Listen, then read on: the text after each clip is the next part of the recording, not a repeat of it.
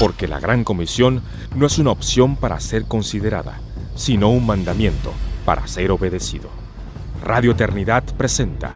Impacto Misionero, nuestro programa de misiones.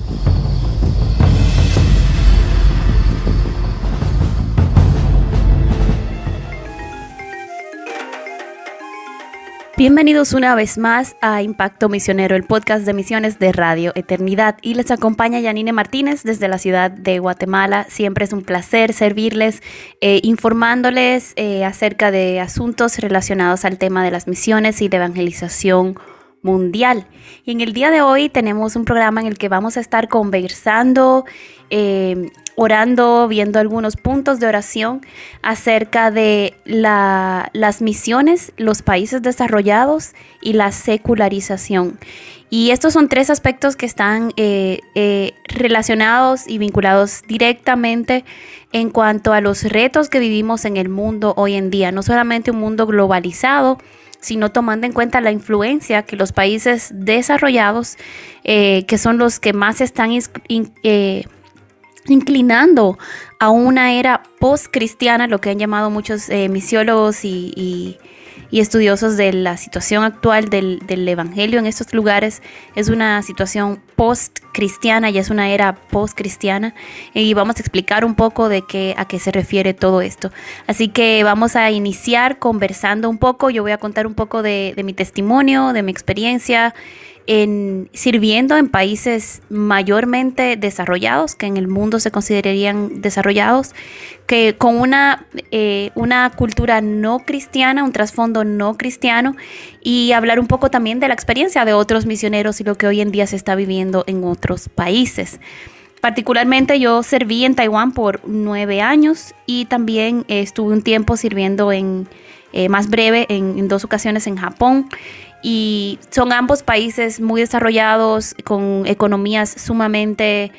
desarrolladas, avanzadas, eh, mundialmente hablando, eh, con sociedades organizadas, donde lo que es la calidad de vida del individuo está básicamente garantizada.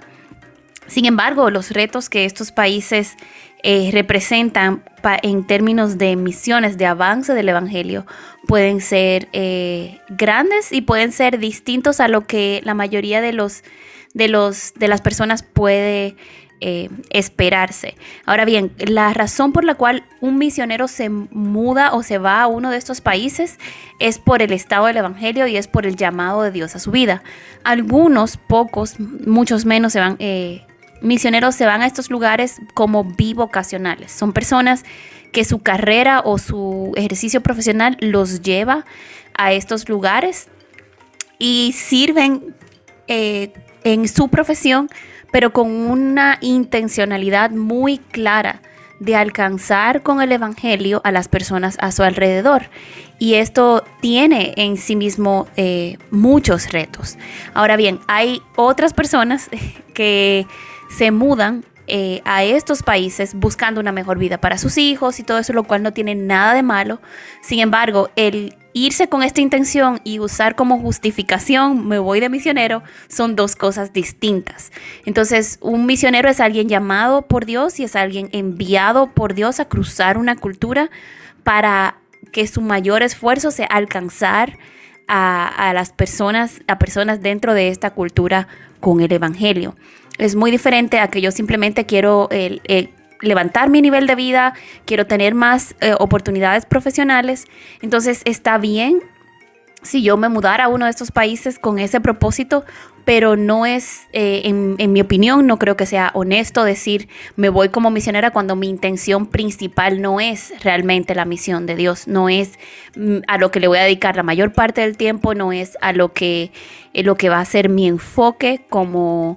como ministro del Evangelio. Entonces, como creyentes, Dios mueve a su pueblo para ser misionales donde quiera que vamos. O sea, los creyentes estamos llamados a la misión de Dios. Ahora, un misionero es alguien que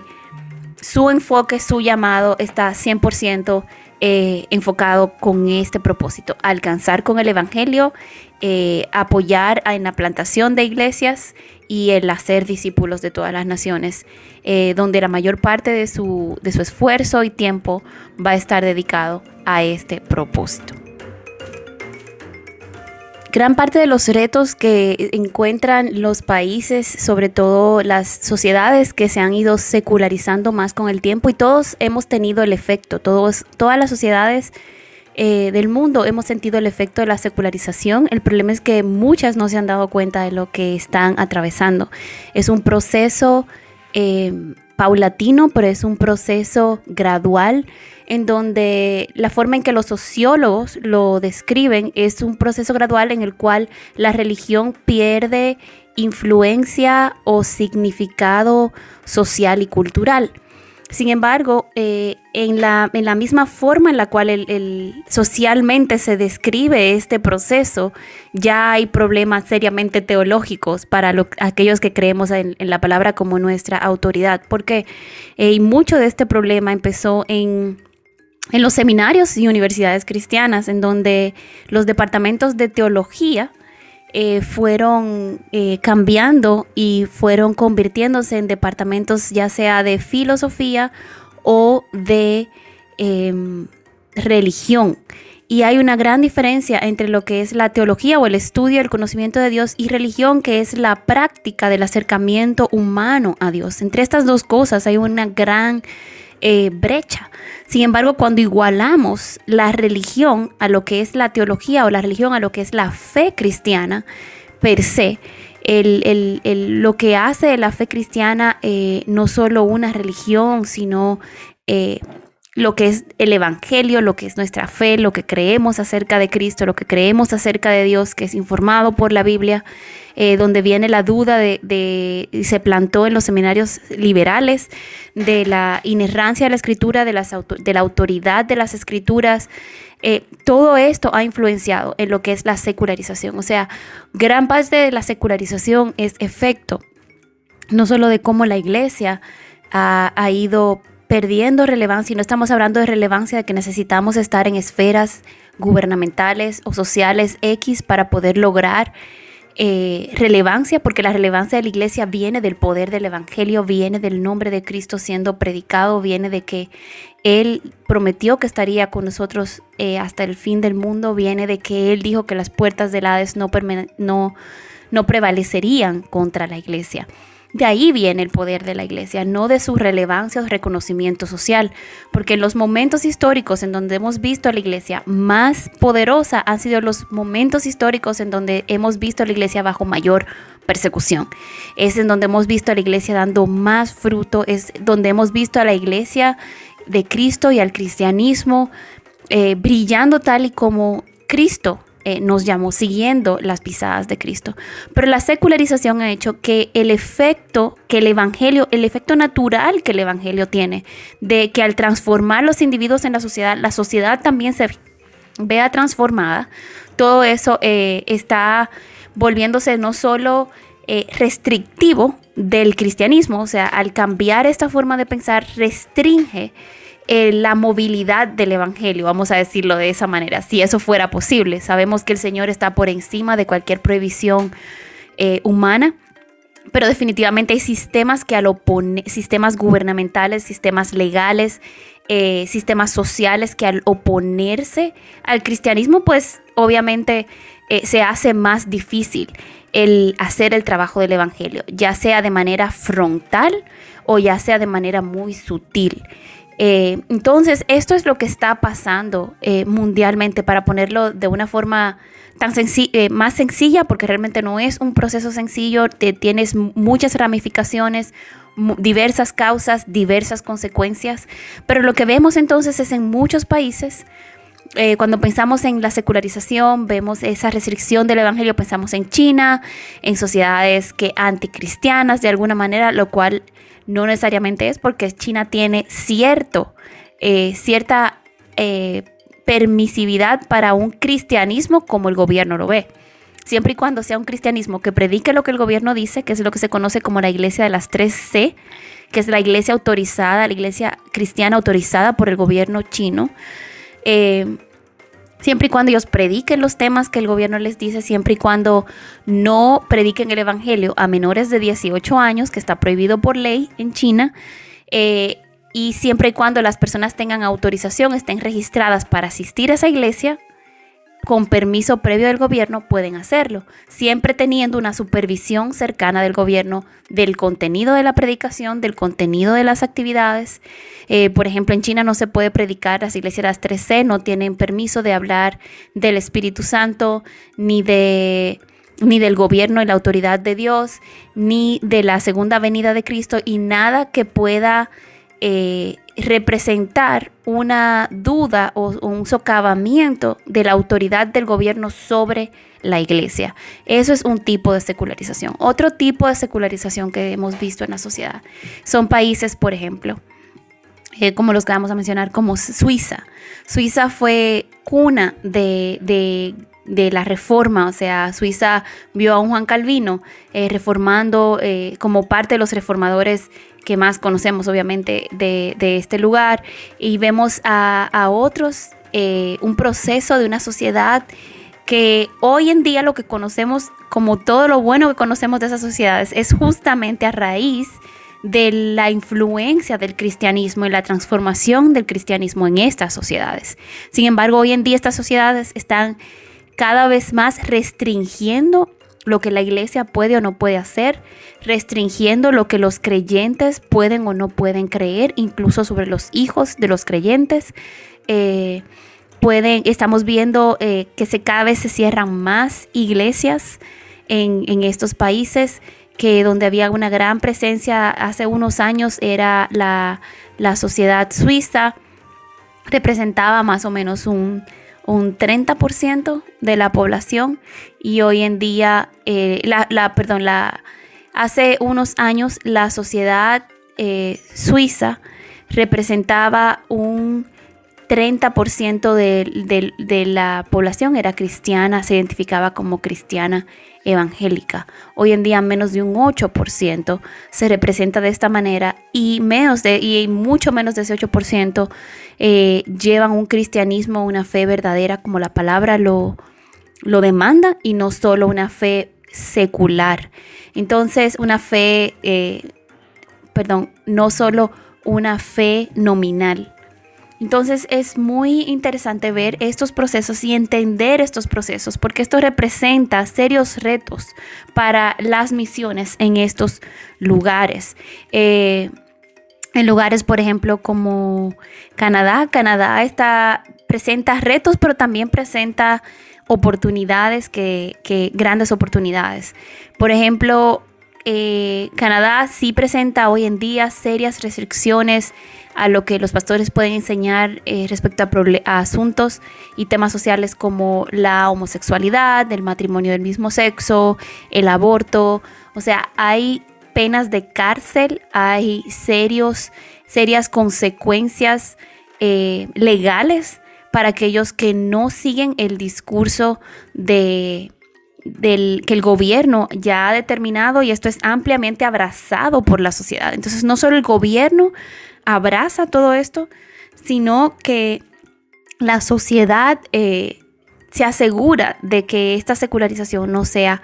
amenazada, aunque esto amenace la libertad religiosa de los cristianos. Ellos no lo ven de esa manera. Sin embargo, las oportunidades de misión que presenta eh, Canadá son, son otras, eh, porque la sociedad canadiense realmente en, estadísticas recientes está más, es más o menos un 33 3% realmente canadienses, o sea, nacidos en Canadá. Eh,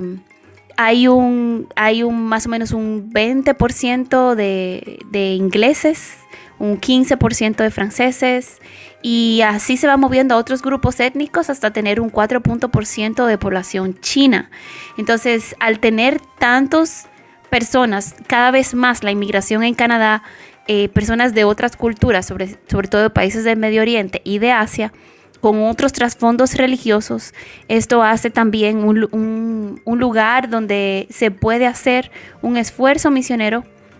dentro de las limitantes que una sociedad secular ha impuesto, pero se puede hacer ciertos esfuerzos misioneros para poder compartir el Evangelio con las personas. Otro de los efectos que el secularismo tiene, y creo que es uno que acabo de mencionar acerca de China, es que limitan la predicación del Evangelio a personas menores de edad, porque ellos consideran eso como proselitismo o como adoctrinamiento.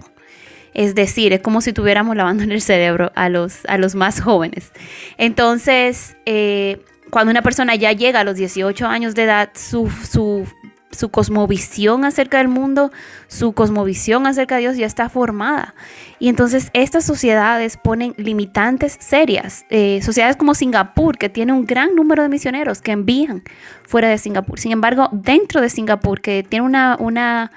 una multiculturalidad eh, impresionante. Dentro de Singapur está también prohibido predicar el Evangelio en lugares públicos o predicar el Evangelio a menores de 18 años, igualmente. Entonces, todo esto limita seriamente eh, lo que es la labor del Evangelio y lo que nos dice la Biblia. O sea, dejad que los niños vengan a mí, no se lo impidan. O sea, literalmente estas sociedades están impidiendo que los niños vengan al Señor, porque si, está, si existe una prohibición de la predicación del Evangelio a estos niños y es mal visto porque es visto como, em, como adoctrinamiento o como proselitismo, entonces todo esto representa una seria violación al principio que la palabra nos establece, que es nuestra autoridad de ir y predicar el Evangelio. Entonces, aunque estas son limitaciones legales, ante la palabra de Dios son aspectos que contradicen la palabra. Y entonces los creyentes en estos países se ven en una, en una situación muy difícil en la cual tienen que preguntarle a quién voy a servir o voy a, hacer, eh, a obedecer a Dios antes que a los hombres. Es una situación tipo eh, la que se encontraron los, los discípulos en los primeros años. Entonces, estas sociedades, a pesar de que son países desarrollados, a pesar de que son países en donde no estaríamos haciendo tal vez el, eh, un trabajo misionero, porque siempre que pensamos en misiones tenemos el prejuicio, lamentablemente, de que es un lugar donde hay una gran necesidad física. Pero la necesidad espiritual en estos países es cada vez más creciente, cada vez más restrictiva, cada vez más anti Dios y anticristianismo y los retos que enfrentan no solo los creyentes, sino los misioneros que van a servir a estos países eh, son muchos, son muchos, sobre todo los creyentes que han emigrado con tal vez las mejores intenciones de me voy a ir a este país y voy a tener una mejor vida eh, y voy a servir al Señor en el proceso. Creo que se van a tener que, eh, va a llegar un momento en el que van a tener que tomar una decisión de a quién serviré, a quién seré fiel, a quién daré toda mi fidelidad. Así que en esta mañana vamos a tomar un tiempo para orar para, por estos, eh, por muchos de estos países. Vamos a orar por algunos de estos países eh, y vamos a, confiar en el Señor que abra nuestros ojos ante el, el secularismo, que nos ayude como iglesia a buscar informarnos más y a ver más cómo el secularismo toma forma en cada uno de nuestros países, en cada una de nuestras sociedades, en cada uno de nuestros eh, lugares de influencia, cómo podemos informarnos, cómo podemos predicar el Evangelio mejor a personas en estos lugares, cómo lidiar, cómo navegar a través de los retos legales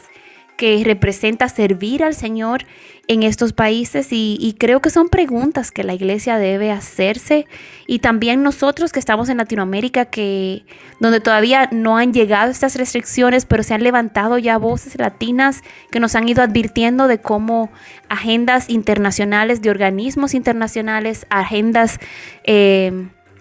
como las de las Naciones Unidas como la de muchos otros eh, países han querido imponer sobre los nuestros para que nuestras sociedades se parezcan más a las de ellos, convirtiéndose ellos en el estándar cuando sus propias sociedades tienen serias crisis también